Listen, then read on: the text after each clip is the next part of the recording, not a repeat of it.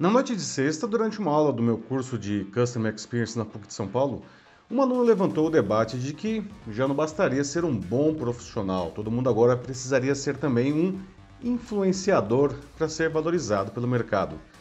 Talvez isso ainda não seja determinante para se conseguir um emprego, mas quem faz sucesso nas redes sociais de fato anda sendo supervalorizado a despeito de suas qualificações profissionais. E isso vem provocando distorções reais e preocupantes. A primeira delas é que profissionais com pouca experiência ou formação deficiente podem mesmo ocupar o espaço de pessoas mais bem preparadas para suas funções. A curto prazo, isso resulta em entregas piores aos clientes. A médio prazo, isso pode desestimular o investimento em uma boa formação profissional. E a longo prazo, perde toda a sociedade que pode se acostumar com um patamar de qualidade inferior em produtos e serviços.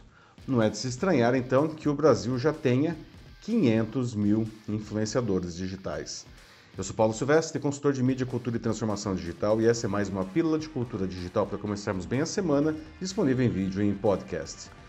Por influenciador digital, entenda-se alguém que tenha mais de 10 mil seguidores nas redes sociais. Essa foi a métrica adotada pela consultoria Nielsen no levantamento Construindo Melhores Conexões, chegando a esse impressionante número de meio milhão de influenciadores brasileiros. O Brasil é o segundo país do mundo em influenciadores, quase empatando com os Estados Unidos.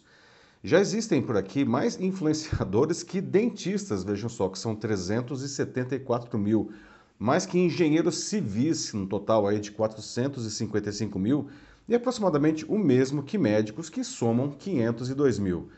Seus ganhos por trabalho variam de mil reais a 600 mil reais. O sucesso de um influenciador passa por ser relevante para a comunidade a que pertence. Disso vem a grande pergunta: os influenciadores são realmente relevantes para a sociedade ou apenas criam espuma em torno de assuntos que interessam só a eles mesmos ou às marcas que os contratam? Segundo a Nielsen, os influenciadores não chegam a ser determinantes em vendas. 45% das mulheres e 24% dos homens seguem influenciadores, mas 58% delas e 76% deles nunca compraram nada apresentado por esses profissionais. Isso porque 66% não confiam no que eles dizem.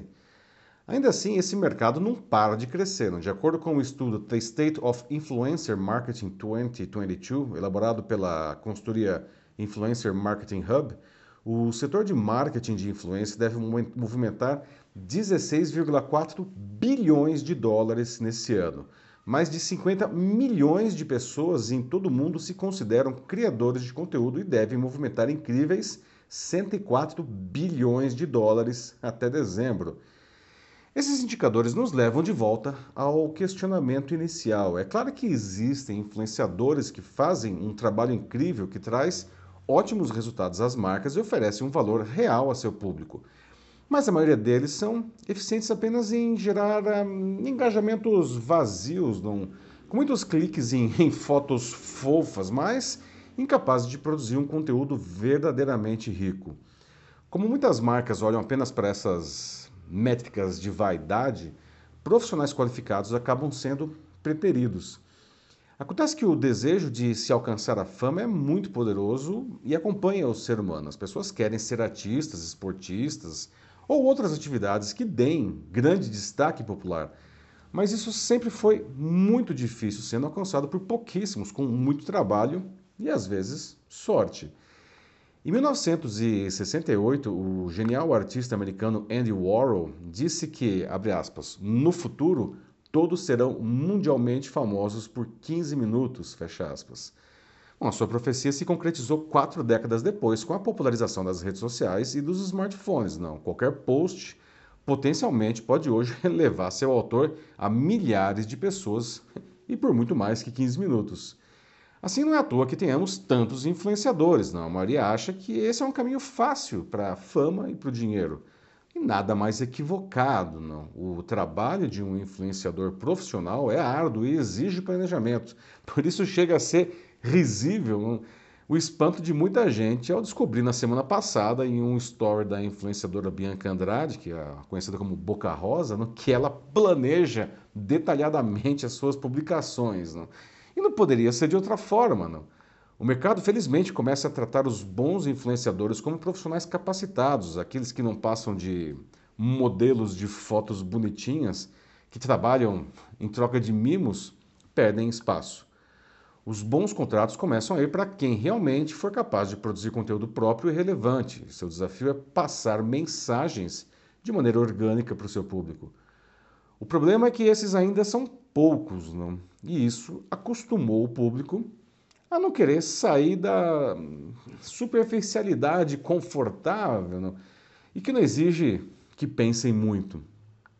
Em junho de 2015, quando recebeu o título de doutor honoris causa da Universidade de Turim, na Itália, o escritor e filósofo italiano Umberto Eco fez um polêmico discurso dizendo que, graças às redes sociais, abre aspas, uma legião de imbecis agora tem o mesmo direito à palavra que um prêmio Nobel, fecha aspas.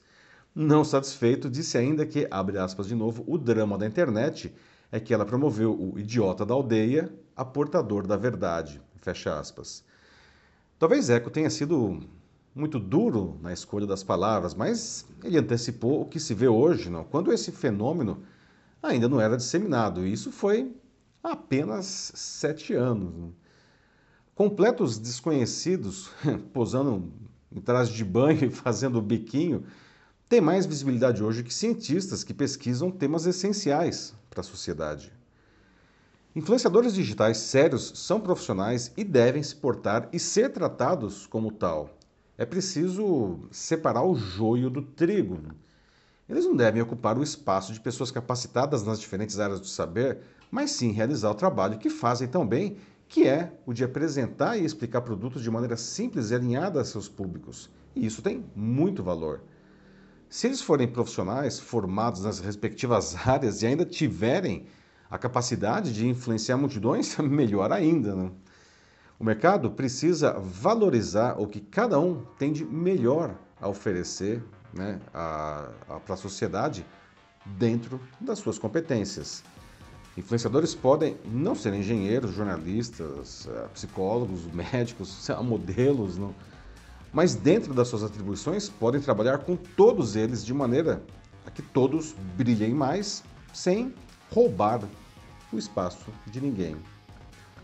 É isso aí, meus amigos.